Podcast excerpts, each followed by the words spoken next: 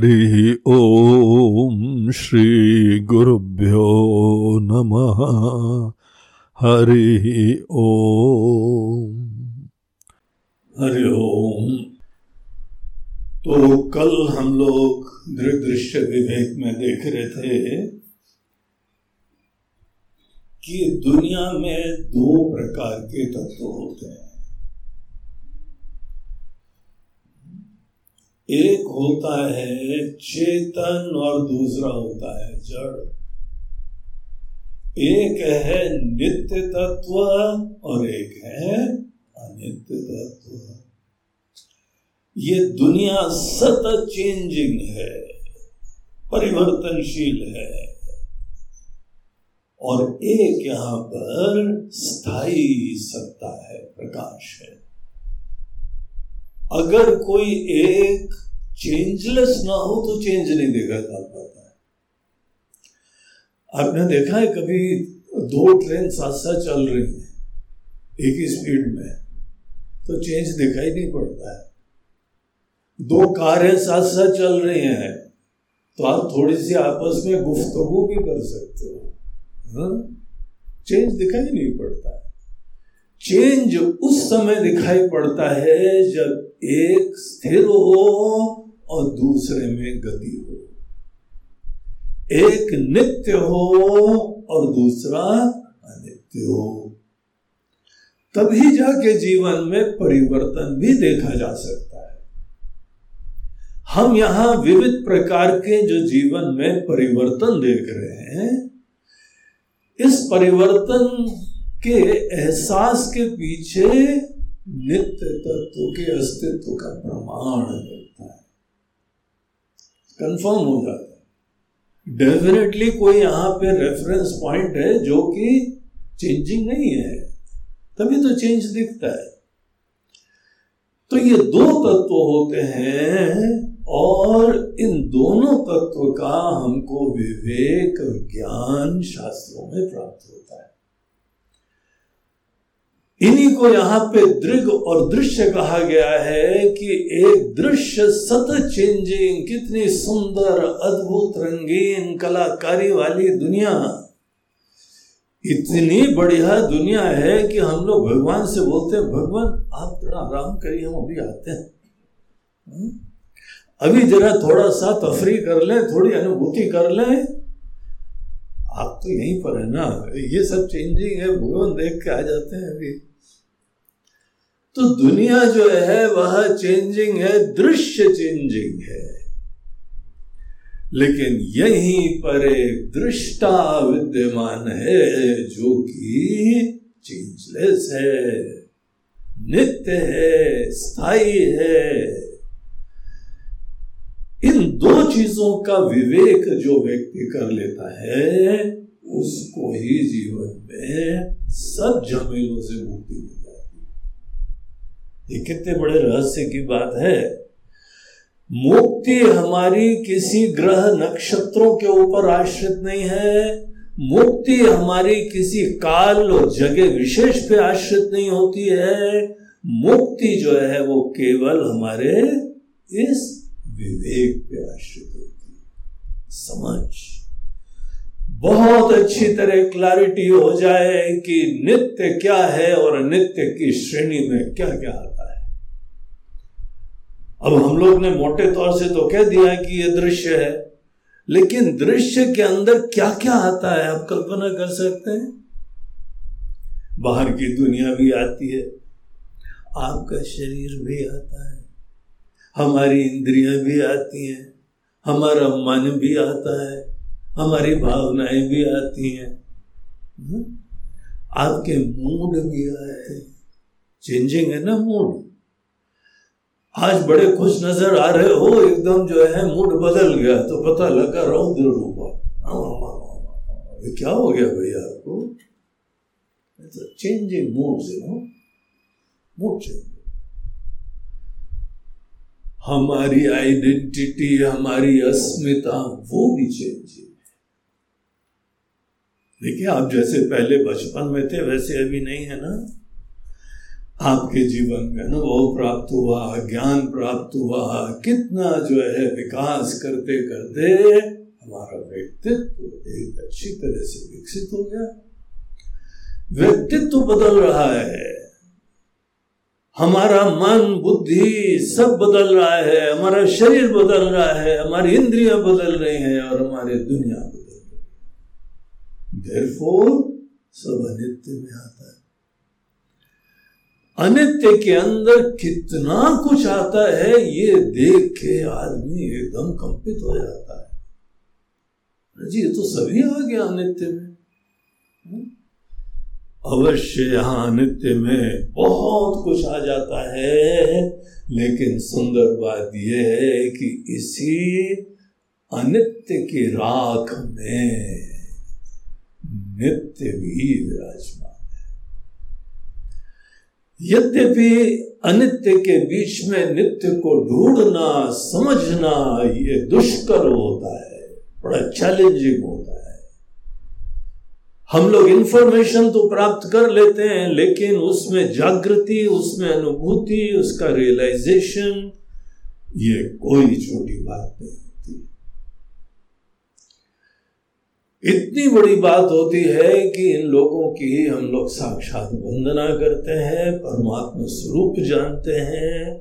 बल्कि राम जी जिस समय वनवास में गए ना, उस समय वाल्मीकि ऋषि जी के जब आश्रम में गए, भगवान ने दंडवत प्रणाम उनको करा। सोचो तो क्या भगवान आदर देते हैं जो ज्ञानवान इसी अनित्य दुनिया में नित्य तत्व को पहचानना भगवान कृष्ण गीता में भी कहते हैं कि हमारे लिए यही असली सरप्राइज़ है। कैसे जान गए हम तो? इतना बढ़िया तरीके से छुपे हुए थे। इसने तो भी पहचान लिया। ना तो ये बहुत विशेष चीज़ होती है, इसके लिए ही हम साधना करते हैं, इसके लिए गुरु के चरणों में जाते हैं, इसके लिए शास्त्र का अध्ययन करते हैं, इसके लिए दुनिया से असंग हो जाते हैं। ये रत्न को प्राप्त करने के लिए। तो यहाँ ये दो पदार्थ हैं, एक है दृश्य और एक है दृष्टा। अब इसका परिचय जब हो जाता है और फिर हम लोगों को पता लगता है कि ये जो दृष्टा है ना, जो आत्म तत्व है, वही हम हैं। तो हम लोग, सब लोग जो है, वो ब्रह्म है। थैंक यू गुरु जी हमारा शिविर पूरा हो गया, अब हम जा रहे हैं। Okay bye bye tata. अब आपको ये सुनने को तो मिल गया कि आप ब्रह्म हैं? लेकिन जरा ज़मीन पे उतरो। और ये देखो, क्या तुम्हारा आचरण, क्या जीवन, क्या असली परीक्षा होती है समस्याओं के बीच में। जो व्यक्ति भी बहुत बुद्धिमान होता है, उसकी परीक्षा इसमें नहीं होती है कि मैंने पढ़ लिया, ये भी पढ़ लिया पढ़ लिया, बोलने से कुछ नहीं होता है। तुम्हारी असली परीक्षा देते हैं, तुमको हम थोड़ी समस्या देते हैं। समस्या के बीच में खड़े हो। राम जी के पास इतना ज्ञान है उनके ज्ञान की परीक्षा तो जीवन के उतार चढ़ाव में थी। सीता जी कोई किडनैप करके ले गया। वहाँ पे कोई ब्रह्म ज्ञानी इस प्रकार का जिसने केवल सुना हुआ है क्या बोले? अनित्य है गई तो गई। मायामय है? माया को तो जाने ही था। बोलोगे क्या?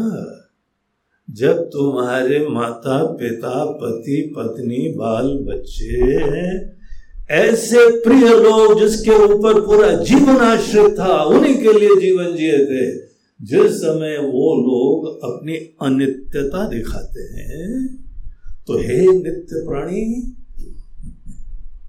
कितने टिके रहते हो? हम्म? देखिए, कई बार हम लोगों का ज्ञान प्रारंभ होता है इंफॉर्मेशन से। शाब्दिक परिचय होता है, शाब्दिक ज्ञान होता है, उससे ही हर व्यक्ति का ज्ञान का श्री गणेश होता है। लेकिन जो इंफॉर्मेशन जो पढ़ा पढ़ाया ज्ञान है, वो मुक्ति नहीं देता है। ये भी अनुभव करो। यथार्थ है।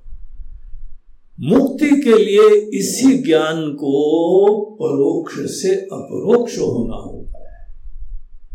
इंफॉर्मेशन से रियलाइजेशन होना होता है। केवल परिचय से जागृति में पर्यवसित होना पड़ता है। जग जाते हैं। जब जग जाते हैं, तभी ज्ञान होता है।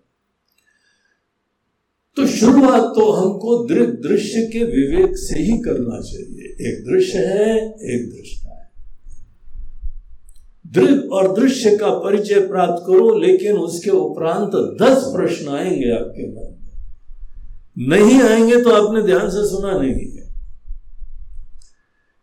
एक प्रश्न ये आता है कि महाराज जी, आप हमको बता रहे हैं, और बड़ा अच्छा लग रहा है सुन के, कि हम तो नित्य ब्रह्म हैं।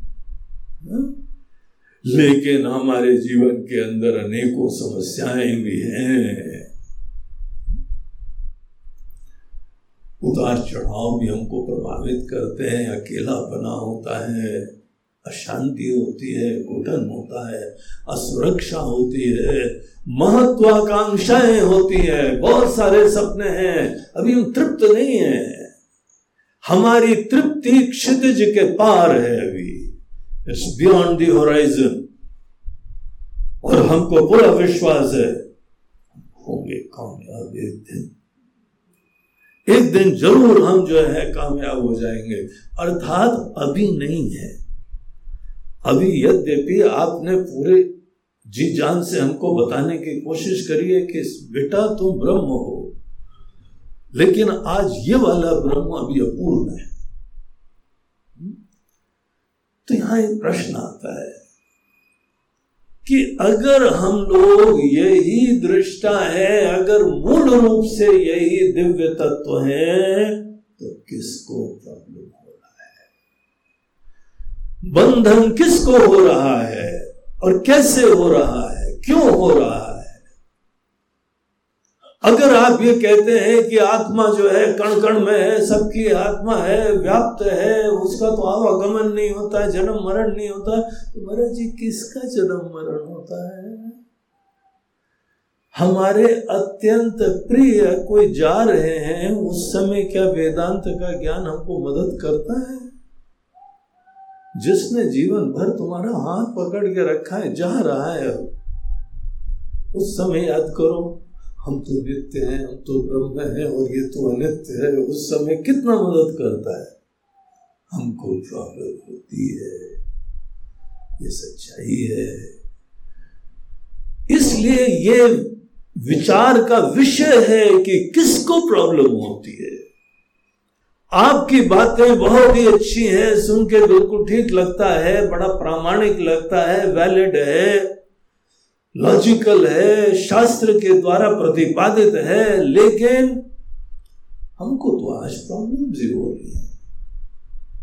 आप कितना भी बोले कि तुम नित्य हो, तुम शाश्वत हो, लेकिन हमको तो लाइफ में कमियाँ भी है। तो क्या प्रश्न आता है, ये कौन है जिसको कमियाँ है? ये कौन है जिसके मन के अंदर अविवेक होता है? कौन है जिसके अंदर आकांक्षाएँ होती हैं, पराधीनताएँ होती हैं डिपेंडेंसेस होती है, सपने होते हैं? ये महाशय कौन है? हमको सुन के भी अच्छा लगता है और हमारी इच्छा होती है, रमते रहे इसी के अंदर। लेकिन रियलिटी में जिस समय जीना होता है, उस समय तो कहानी कुछ और ही है। तो ये पॉइंट भी दृग दृश्य विवेक की तरीके से, जैसे ये दो कंपोनेंट्स हमको अच्छी तरह से जानने चाहिए, दृग और दृश्य। उसी तरीके से इस विषय के बारे में भी बहुत अच्छी तरह स्पष्टता होनी चाहिए कि ये महाशय कौन है, जिनके अंदर मोह हुआ है, जिसमें अविवेक हुआ है। उसको विवेक की ज़रूरत लग रही है। जिसमें कमियाँ हैं, जिसमें पराधीनता है, जिसमें मोह है, केवल वो बातें कि एक दृष्टा है, एक दृश्य है, एक आत्मा है, एक अनात्मा है, एक ब्रह्म है और दूसरी माया है। ये महाराज जी, माया कहाँ से आ हम ब्रह्म में रमना चाहते हैं और रम रहे हैं, लेकिन ये माया बहुत ही जो है चालू चीज़ है। बदमाश। उठा के पटक देती है उनको। आई कहाँ से? बोला, ये कहाँ से आई? इसके अलावा छोड़ो, माया प्रभावित किसको कर रही है ब्रह्म को? थ्योरिटिकली तो नहीं करनी चाहिए, लेकिन हम तो प्रभावित हो रहे हैं। तो इसकी कहानी चालू करी थी। बहुत ही महत्वपूर्ण सेक्शन है ये। इसमें जीव की कहानी बताई जा रही एक आत्मा होती है और एक जीव होता है। जो व्यक्ति जीव का रहस्य नहीं जानता है, उसको आत्म के ज्ञान में कभी निष्ठा नहीं हो पाती। टिक नहीं पाएगा। जीव की उपेक्षा करने से और सतत केवल अपने आप को आत्मा ब्रह्म बोलने से कभी ब्रह्म ज्ञान नहीं होता। तो यहाँ पर यह जानना इंपॉर्टेंट होता है कि ठीक है, हम बेसिकली वो नित्य तत्व हैं, दृष्टा हैं, साक्षी हैं, लेकिन ये जीव कहाँ से आता है? इसी में तो गाड़ी अटकती है हमारी। बहुत अच्छी तरह से पूरा कैंप अटेंड करके जाते हैं और यहाँ से निकलते हुए गेट के बाहर तक हम ब्रह्म रहते हैं। लेकिन जहाँ यहाँ से बाहर निकले, फिर उसके बाद वही के वही हो जाते तो देखो कितना इंपॉर्टेंट क्वेश्चन है। ये जीव क्या है? कैसे आता है? क्यों आके फिर से यहाँ पे सब चीज़ों के ऊपर जो है वो ग्रहण लगा देता है? कितना सत्संग सुना है, कितना ज्ञान प्राप्त करा है, लेकिन हम सतत रम क्यों नहीं पाते हैं उसमें? कौन आता है यहाँ पे बाधा उत्पन्न करता है? हमारा ये जीव भाव, हमारी इंडिविजुअलिटी हमारा व्यक्तित्व। तो ये ही एकमात्र यहाँ बाधक है। और इसको दूर नहीं कर सकते हैं, इसको समझना पड़ता है। जीव की कहानी जाननी पड़ती है। अगर जीव की कहानी नहीं जानी तो ब्रह्म ज्ञान का आशीर्वाद नहीं मिलेगा। इसीलिए यहाँ पे देखो ग्रंथकार, शंकराचार्य जी महाराज, भारती तीर्थ भारती तीर्थ जी इसके रचयिता हैं। श्रृंगेरी मठ के शंकराचार्य जी थे। वो हमको बताते हैं कि बेटा ये कहानी यहाँ समझो, इसका रहस्य जानो। तो इसका कहानी, इसका रहस्य हमको बताते हुए उन्होंने कहा कि देखिए, ये जो हम लोग का अंतकरण होता है, अंतकरण मूल रूप से हर व्यक्ति का सात्विक होता है। भले आज कुंभकर्ण भी क्यों ना हो भले कोई रावण जैसा महाअभिमानी और राजसीय चंचल, क्रोधी, कामी, वो भी क्यों ना हो? उन सब का अंतकरण बेसिकली सात्विक होता है। फिर हमारे ही अज्ञान से उसका करप्शन हो जाता है। जैसे हमारा शरीर गंदा हो जाता है, कपड़े गंदे हो जाते हैं, घर गंदा हो जाता है। उसी तरीके से अंतकरण में मलिन होने की एक सामर्थ्य होता है। तो जहाँ अंतकरण के अंदर किसी का मलिन हो गया, किसी का शुद्ध हो गया, ये विद्या हम लोगों को योग में प्राप्त होती है। योग का मतलब होता है अंतकरण को सात्विक कैसे बनाना है। समस्त योगों का यही ऑब्जेक्टिव होता है। अंतकरण को विशुद्ध सत्व प्रधान बनाने की ऑब्जेक्टिव अभी आजकल तो योग जो है, वहाँ बहुत ही चल तो रहा है। इंटरनेशनल योग दिवस भी मनाया जा रहा है। लेकिन योग का अर्थ क्या है? आसन, प्राणायाम। जो कि इनिशियली सबके लिए अच्छा होता है, लेकिन योग शब्द का यह वास्तविक मीनिंग नहीं है। योग का ऑब्जेक्टिव होता है कि अंततः आपका मन शांत, सात्विक, शुद्ध बन जाए। जो दुनिया भर के विचार इधर उधर भागते रहते हैं ना, वो सब चीज़ें शांत हो जाए। पतंजलि महर्षि जी ने भी योग की परिभाषा क्या दी है? योगा चित्त वृत्ति निरोधा हमारे विचार जो भागते रहते हैं शांत केवल विचार की शांति नहीं, लेकिन यहाँ पे गीता के अंदर भगवान योग शब्द का बोलते हैं कि जब आपका मन सात्विक हो जाता है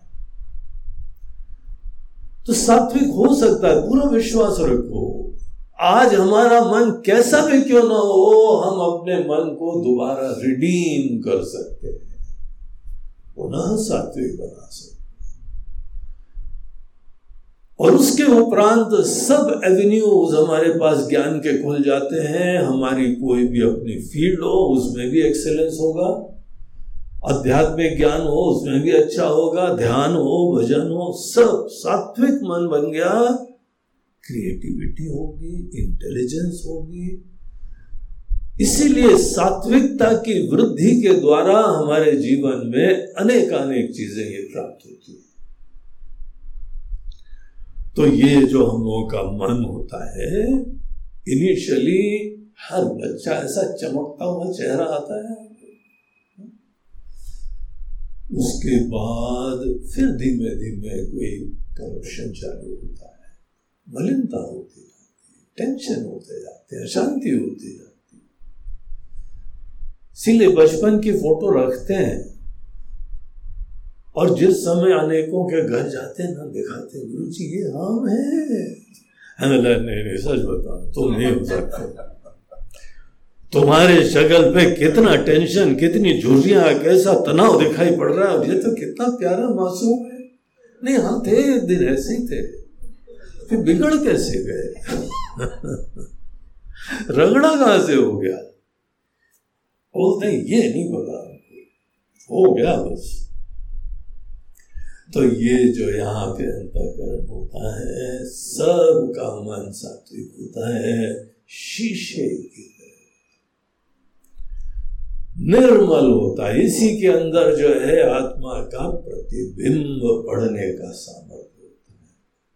चेतना का, जीवन तत्व का लाइफ प्रिंसिपल का। सर्वव्यापी आत्मा कण कण में विद्यमान आत्मा।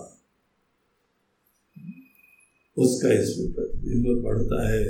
प्रतिबिंब पड़ते, इसकी छाया पड़ते, जैसे सूर्य देवता का प्रतिबिंब सोलर पैनल्स में पड़ा फ़ोटो इलेक्ट्रिक सेल्स में पड़ा। जहाँ पे पड़ा तो ये जीवन तो हो जाते हैं एक्टिव हो जाते हैं, और मशीन चालू हो गई।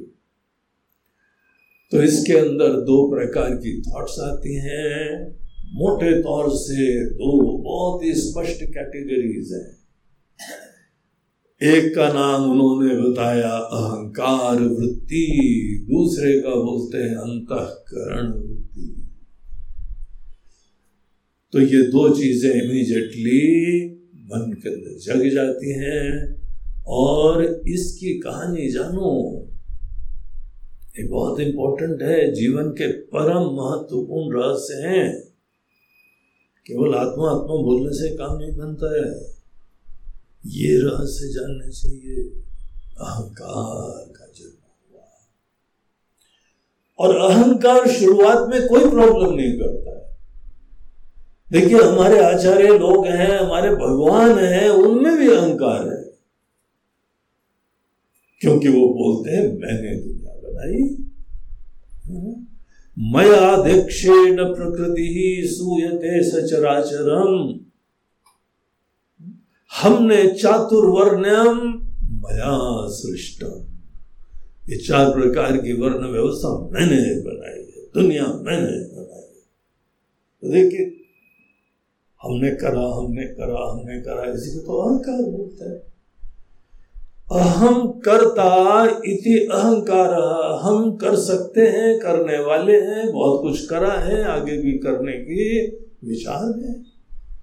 ये जो हमारे अंदर डूअरशिप की एक लक्षण देखते हैं, करने का सामर्थ्य देता है, इसको अहंकार बोला। अंतकरण में जहाँ पर ये जगता है सबसे पहले आप देखिएगा डेली सवेरे जब उठते हैं ना तो थोड़ा नोट करना। सवेरे सवेरे उठते हो, जहाँ सो जाते हो, अहंकार हम करने वाले हैं, ये गायब हो जाएगा। जहाँ मन जगा, सबसे पहली थॉट आती है कि हाँ हम करने वाले हैं। उसके बाद कहानी चालू। क्या करना है? अभी हमको जो है आज की ये प्लान है, ये एजेंडा है, ये हमारे गोल्स है। जो जो हर किसी व्यक्ति के हो तो कहानी चालू हो जाती, अहंकार की वृत्ति सर उठाती। आप बहुत प्रेम से सबके कल्याण के लिए कार्य करिए, या केवल अपने स्वार्थ के लिए कार्य करिए यह आपकी स्वतंत्रता है। लेकिन अहंकार की वृत्ति सबके अंदर उत्पन्न होती है। और दूसरा, अनेकों संसाधन जिसको अंतकरण का ये जो उत्पन्न होती है इसको देखे, कहानी, ये सेक्शन जरा ध्यान से सुनने योग्य है। ये जो अहंकार उत्पन्न होता है, इस अहंकार के एक एंटिटी हो गई। उसके तादाद में होते हैं। अनेकों के साथ आइडेंटिफिकेशन होते हैं, अहंकार के। अहंकार के अंदर सबसे पहले बल्कि इनफैक्ट हम नेक्स्ट श्लोक में भी आगे बढ़े अगर तो तीन प्रकार के मोटे तौर से अहंकार के तादाद में होते हैं इस सब प्रोसेस में आत्मा शांति से बैठी हुई आत्मा में कोई अहंकार नहीं आ रहा है।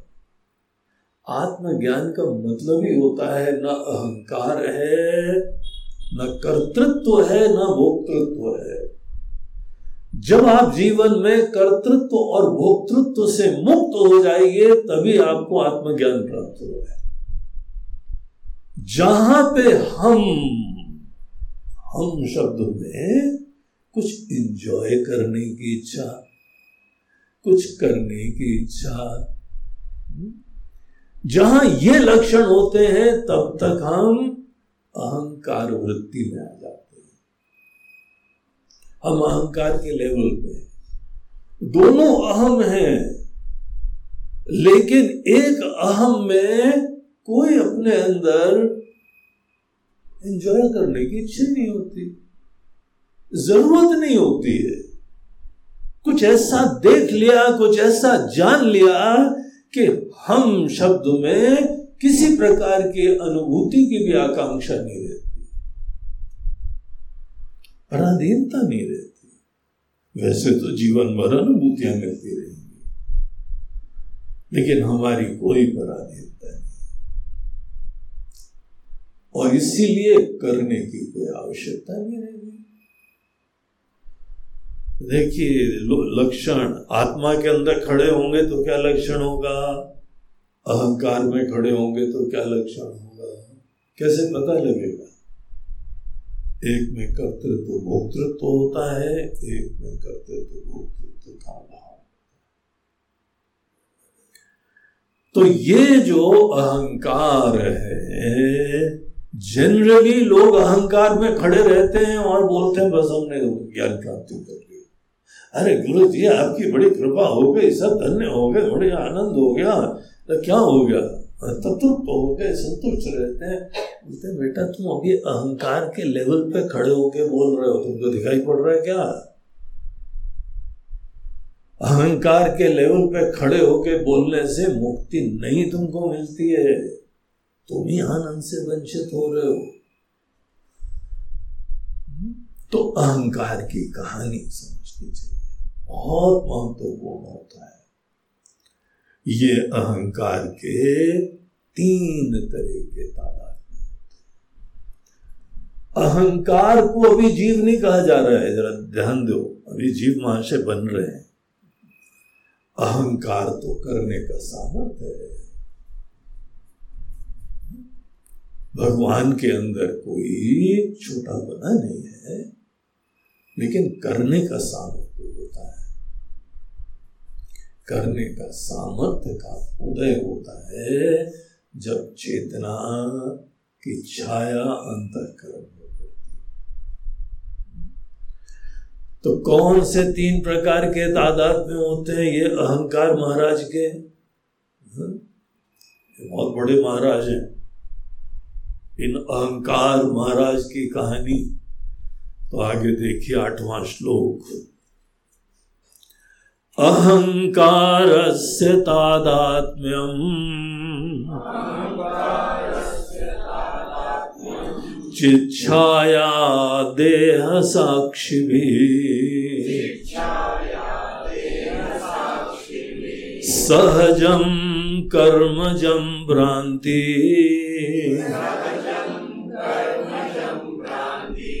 जन्यम च त्रिविधम क्रमा। अहंकारस्य तादात्म्यम। ये जो हमारे अंदर थॉट होती है कि हम करने वाले हैं, अहंकार, इसका तीन जगह आइडेंटिफिकेशन होता है। तीन अलग अलग चीज़ें। और तीनों के साथ तादाद में होता है। कौन सी तीन चीज़ है? चित छाया नंबर वन चेतना का जो रिफ्लेक्शन पड़ता है अंतकरण में, प्रतिबिंब जो होता है, एक तो बिंब है और दूसरा प्रतिबिंब है।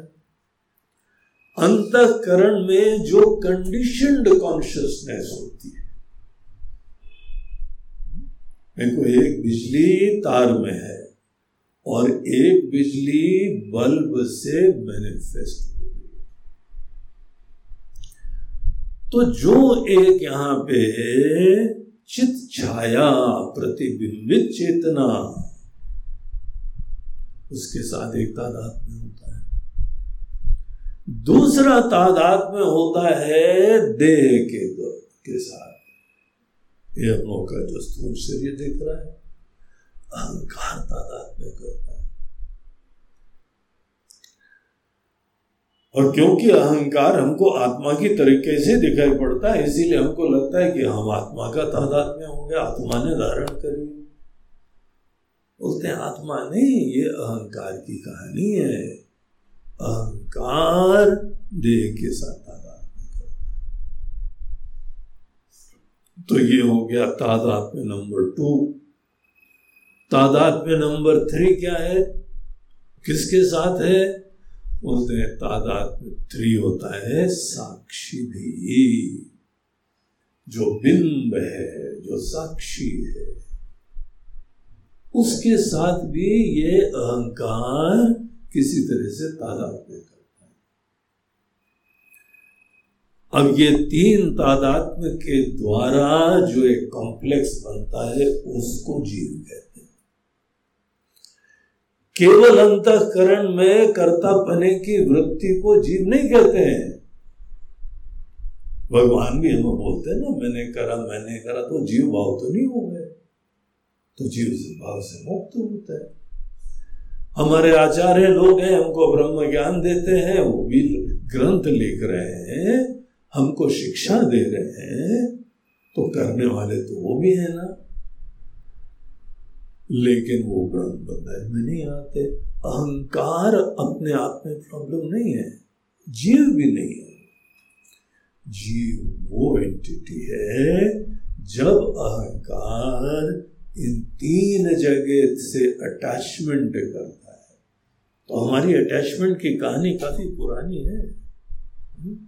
ऐसा नहीं है कि अपने घर में मियाँ बीवी के साथ अटैचमेंट करा, बाल बच्चों के साथ अटैचमेंट करा हाँ फिर उसके बाद नाती पोते आ गए तो ज़्यादा अटैचमेंट होता है बच्चों के साथ अटैचमेंट के लिए टाइम भी नहीं था इतने बिज़ी थे उस टाइम हाँ?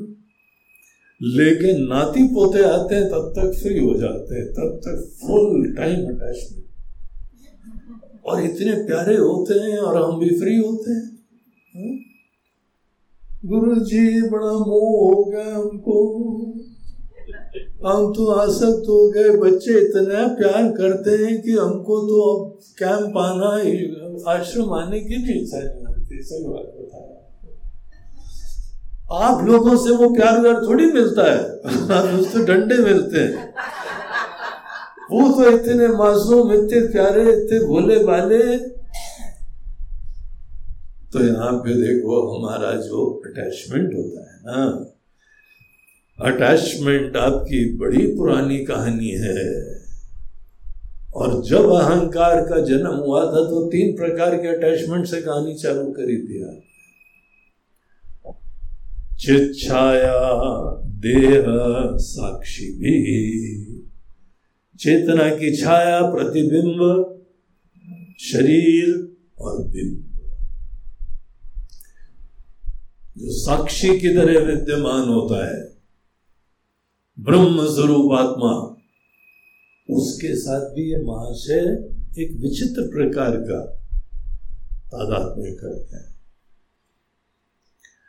तो बोलते हैं अच्छा महाराज जी, ये तादात्म्य की थोड़ी सी एक कहानी बताइए और हमारी कहानी बता रहे हैं। वैसे तो हमें आपको बताना चाहिए, लेकिन हम तो भूले सनम है। भूले सनम। इसीलिए हम अपने मनुष्यों से, भगवान से पूछते हैं, भगवान, ये हम रगड़े में कैसे फंसे? बताते तो ये जो अहंकार है, इसका जो चित छाया के साथ, प्रतिबिंब के साथ, जो तादाद में होता है, उस तादाद को नाम देते हैं सहज तादात्म्य दूसरा तादात्म्य देह के साथ है। देह के साथ तादात्म्य को नाम देते हैं कर्मजम तादात्म्य और जो यहाँ पे साक्षी के साथ तादात्म्य होता है, उसको नाम देते हैं भ्रांति जन्य तादात्म्य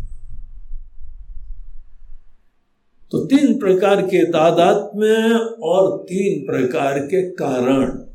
तादात्म्य के पीछे के हेतु। हम्म? ये तुम्हारी कहानी है, हमारी नहीं है। तुम ही जानते हो क्यों करा। लेकिन करा ऐसा हम वो बता देते हैं। हम्म?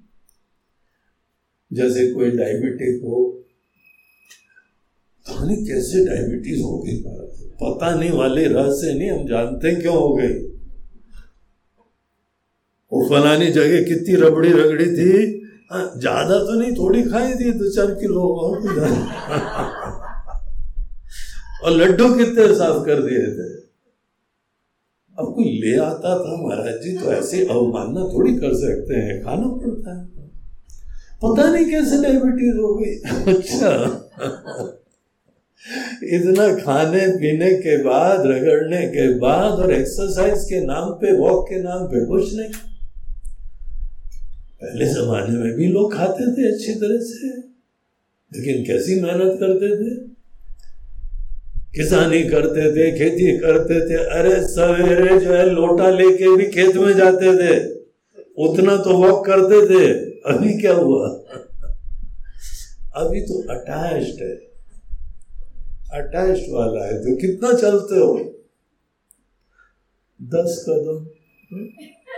खाने को रबड़ी, लड्डू, रसमलाई और उसके उपरांत चलने के नाम पे दस कदम यहाँ गए थे। इस कमरे में पहुँच गए, पाँच कदम इधर चले थे। इस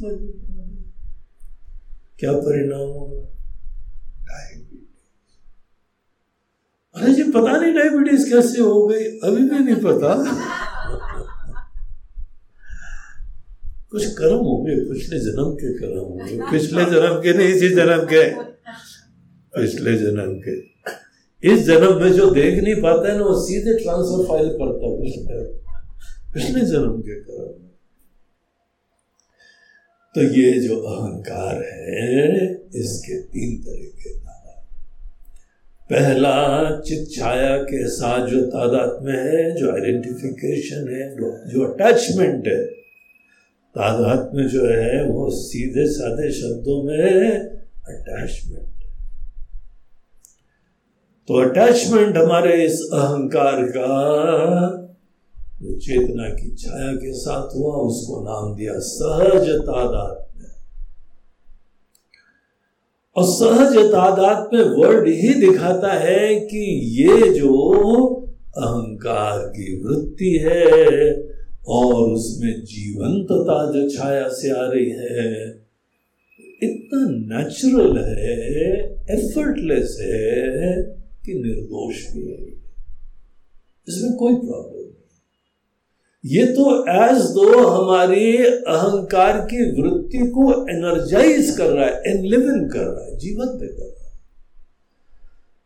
अहंकार के अंदर जीवंतता प्रदान करने वाली जो यहाँ वृत्ति होती है, ये तादाद में होता है तो इसको सहज बोलते हैं, इसको दूर करने की टेंशन ही मतलब इसको दूर नहीं करना पड़ता। और ये एफर्टलेसली नेचुरली होता है। ये हमने प्रयास नहीं करा था। दूसरा, देह के साथ। अहंकार का देह के साथ तादाद में होता है। उसको क्या नाम देते हैं? कर्मजम तादाद में। तो देखिए, हमारे पिछले जन्म से कर्म है। कुछ हमारा बैकलॉग है। अनेकों करने की उत्कंठा है, ये भी करना, वो भी करना, ये अनुभव, वो अनुभव, ये ऊंचाइयाँ, वो ऊंचाइयाँ। कुछ ना कुछ हर व्यक्ति के अंदर सपने होते हैं। या तो इस जन्म में आपके धीमे धीमे बिल्टअप हुए हैं, या पहले से कुछ चल रहे हैं, लेकिन जो भी है, हमारे कर्म है। प्रारब्ध कर्म बोलते हैं, पिछले जन्म से आ रहे संचित कर्म होते हैं एक आगामी कर्म होते हैं, अनेकों प्रकार के कर्म होते हैं तो ये प्रारब्ध कर्म विशेष रूप से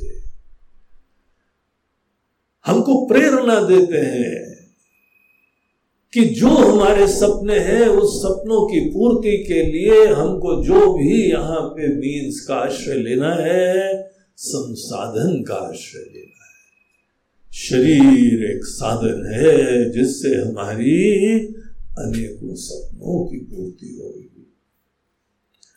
तो इस कर्म के वजह से देह के साथ आधार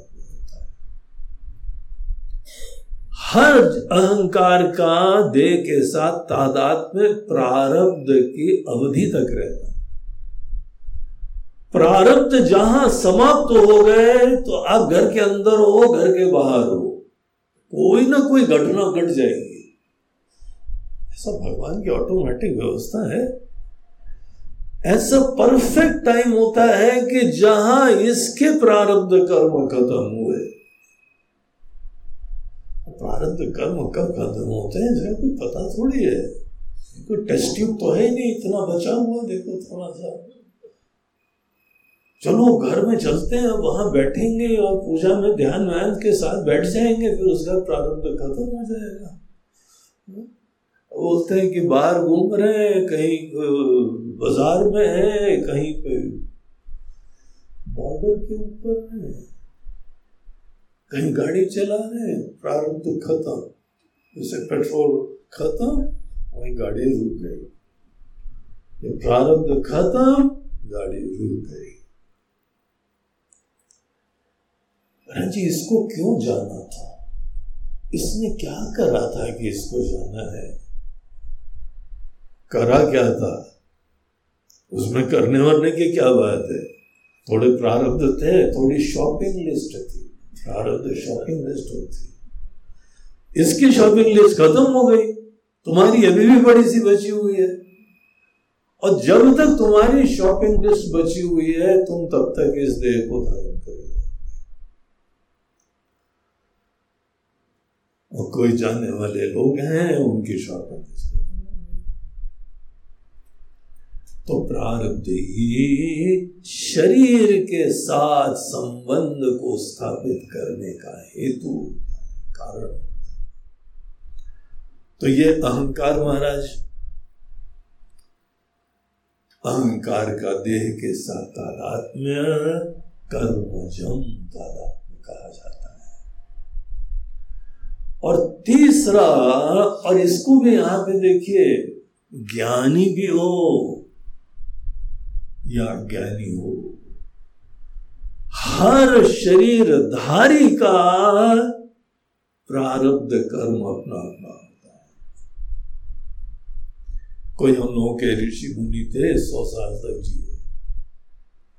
कोई जो है वह हम्म, साठ सत्तर साल में चले गए। हमारे गुरुदेव जो है सत्तर साल के आसपास में चले गए। उनके गुरु जी कुछ अस्सी साल में गए। हमारे शंकराचार्य जी बत्तीस साल में गए। सब प्रारंभ की कहानी इनको तो एक्सटेंशन भी मिल गया था, सोलह साल की थी। इनको शुरुआत में सोलह साल की उम्र मिली थी। फिर इन्होंने जो है वो बनारस में ब्रह्म सूत्र के ऊपर इतनी बढ़िया भाष्य लिखी कि वेद व्यास जी आए टेस्ट करने के लिए। और उन्होंने देखा कि ये तो बहुत बढ़िया है। तुमको यहाँ पे और थोड़े दिन रहना चाहिए। तो महाराज जी, सब आप लोगों का आशीर्वाद है। कब तक रहना है नहीं रहना है, बोलते हैं, चलो। उन्होंने फ़ाइल देखी, बोला, सोलह साल। सोलह और एक्सटेंशन तो उनको सोलह साल का एक्सटेंशन भगवान वेद व्यास जी ने दे के बत्तीस साल तक करा। और बत्तीस साल भी क्या उम्र होती है? इतने में ही इन्होंने इतना सारा सेवा सनातन धर्म की करी। तो ये सब चीज़ें सबके प्रारब्ध कर्म कितना शरीर चलता है? और प्रारब्ध कर्म से ज्ञान का कुछ लेना देना नहीं कितने भी प्रारब्ध आपके क्यों ना हो, आपको ज्ञान पहले भी प्राप्त हो सकता है इन स्पाइट ऑफ़ प्रारब्ध। और उसके बाद जहाँ ज्ञान प्राप्त होता है, फिर वो बोलते हैं, हमारे प्रारब्ध नहीं है। वो प्रारब्ध से भी असंग हो जाते मुक्त हो जाते लेकिन हाँ शरीर का प्रारब्ध चलता है। तो ये एक प्रारब्ध कर्म होते हैं। प्रारब्ध के द्वारा, प्रारब्ध कर्म के कारण देह के साथ इस दृष्टिकोण से प्रत्येक व्यक्ति के जन्म मरण को देखना चाहिए। किसी का भी जाना हो, कोई बहुत छोटा बच्चा हो या बड़ा हो गया हो हम लोगों का अपना जीवन दर्शन ये है कि इसके प्रारब्ध कर्म खत्म हो जाते हैं और फिर कोई ना कोई निमित्त बन जाता है यहाँ से जाने अब तीसरा प्रकार का तादाद में, अहंकार का तीसरा तादाद में होता है साक्षी के साथ। साक्षी के साथ तादाद में बड़ा विलक्षण होता है। पहली चीज़ तो अहंकार साक्षी का ज्ञान नहीं रखता। उसको पूरा रहस्य नहीं पता है साक्षी का। अज्ञान के अंदर वो रहता है, नंबर वन। दूसरा, किसी न किसी की सत्ता दिखाई पड़ती है और अपना जो भी छोटा गुना है, वो साक्षी का मार देता है। हम मूल रूप से साक्षी होते हैं, लेकिन क्योंकि साक्षी का ज्ञान नहीं होता है इसीलिए उपाधियों के धर्म हम उसके ऊपर आरोपित कर तो जो हमारे हृदय के अंदर विराजमान परमात्मा स्वरूप, दृष्टा है, साक्षी है, जिसके बारे में एक श्लोक आया था, याद है ना? श्लोक नंबर पाँच, हमने बोला था, याद करने योग्य है। नो देती जिसमें अंग्रेज़ी शब्द से चालू हुआ था। नो। नो देती नास्तमत्येषा न वृद्ध व्याति न क्षयम स्वयं विभाति धान्यानि वो दृष्टा वो साक्षी। Immaculate, pure, untainted, limitless, timeless, transcendental ऐसा जो साक्षी है। और ये अहंकार क्या है? छोटे मियाँ है। एक बड़े मियाँ है एक छोटे मियाँ है। तो जो मियाँ मियाँ नहीं है ऐसे। बड़ी दिव्य सत्ता है लेकिन ये बोलने का अंदाज लोकल भाषा है तो ये एक साक्षी है और ये अहंकार का जन्म हमारे अंतकरण में हुआ। इसके अंदर उपाधि के धर्म विराजमान है। जो अहंकार होता है, छोटा होता है, जन्म होता है, संकुचित होता है, परिवर्तनशील होता है, ये सब अहंकार के अंदर होता है। लेकिन साक्षी में ये कुछ नहीं होता है। लेकिन देखिए, अज्ञान की क्या महिमा है। हम लोग जो सब लोग मूल रूप से साक्षी हैं, इस भ्रांति जन्य तादात्म के कारण, ये जो तीसरा तादात्म्य अहंकार है, इसका इसका नाम क्या दिया गया है? भ्रांति जन्य तादात्म्य अहंकार के भ्रांति जन्य तादात्म्य के कारण हम अपने आप को जो साक्षी है, छोटा अपने बारे में छोटे बने की धारणा हो जाती है, मूल रूप से सब साक्षी हो लेकिन इस अहंकार के भ्रांति जन्य तादात्म के कारण हम सब छोटे हो गए नश्वर हो गए। संकुचित हो गए। ये जो तादाद में है, अहंकार का ये जो तादाद में है, ये सबसे क्रिटिकल होता है और साधना के द्वारा इसी को दूर कर सहज तादात्म्य को दूर करने का टेंशन ही नहीं रखो। कर्म जम तादात्म्य को दूर करने की चिंता ही मत करो। पूरा हमारा अटेंशन भ्रांति जन्य तादात्म्य को दूर करने के लिए होता है। इसीलिए देखिए प्रॉब्लम एरिया डिफाइन हो जाए ना तो प्रॉब्लम में पूरा फोकस कर पाते हैं। अगर प्रॉब्लम का हमको नेचर ही नहीं पता है प्रॉब्लम एरिया डिफाइंड नहीं होता है तो हम उसके अंदर कोई अपना ध्यान ही नहीं दे पाते। किस पे ध्यान दे? तो यहाँ बोलते हैं, केवल यही भ्रांति जन्मता उसी का रहस्य हमको आगे बताएँगे, कैसे दूर करा जाता है, लेकिन यहाँ पर इस श्लोक में तीन प्रकार की चीज़ें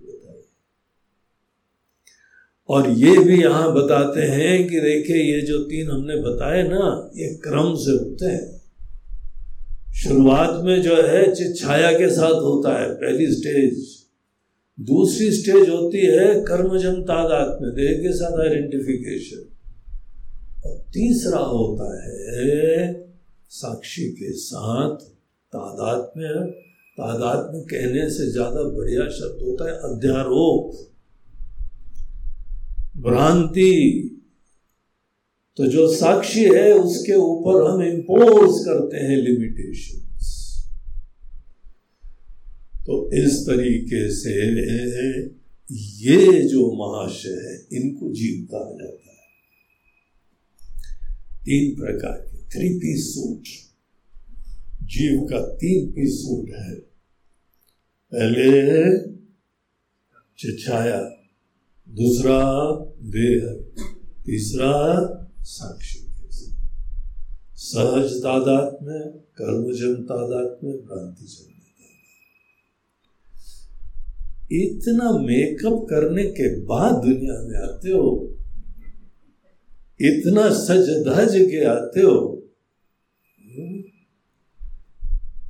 सज धज के आई, श्याम प्यारी रे। बहुत सज धज के श्याम प्यारी आई है।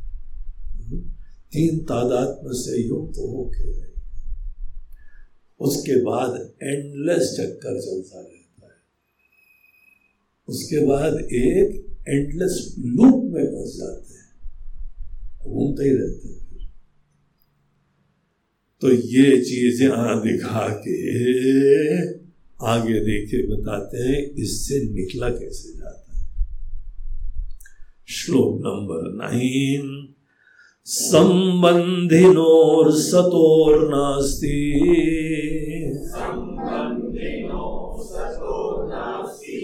निवृत्ति सहजस्य तु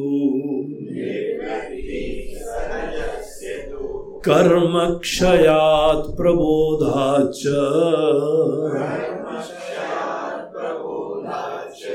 निवर्ते ते क्रमादुभे।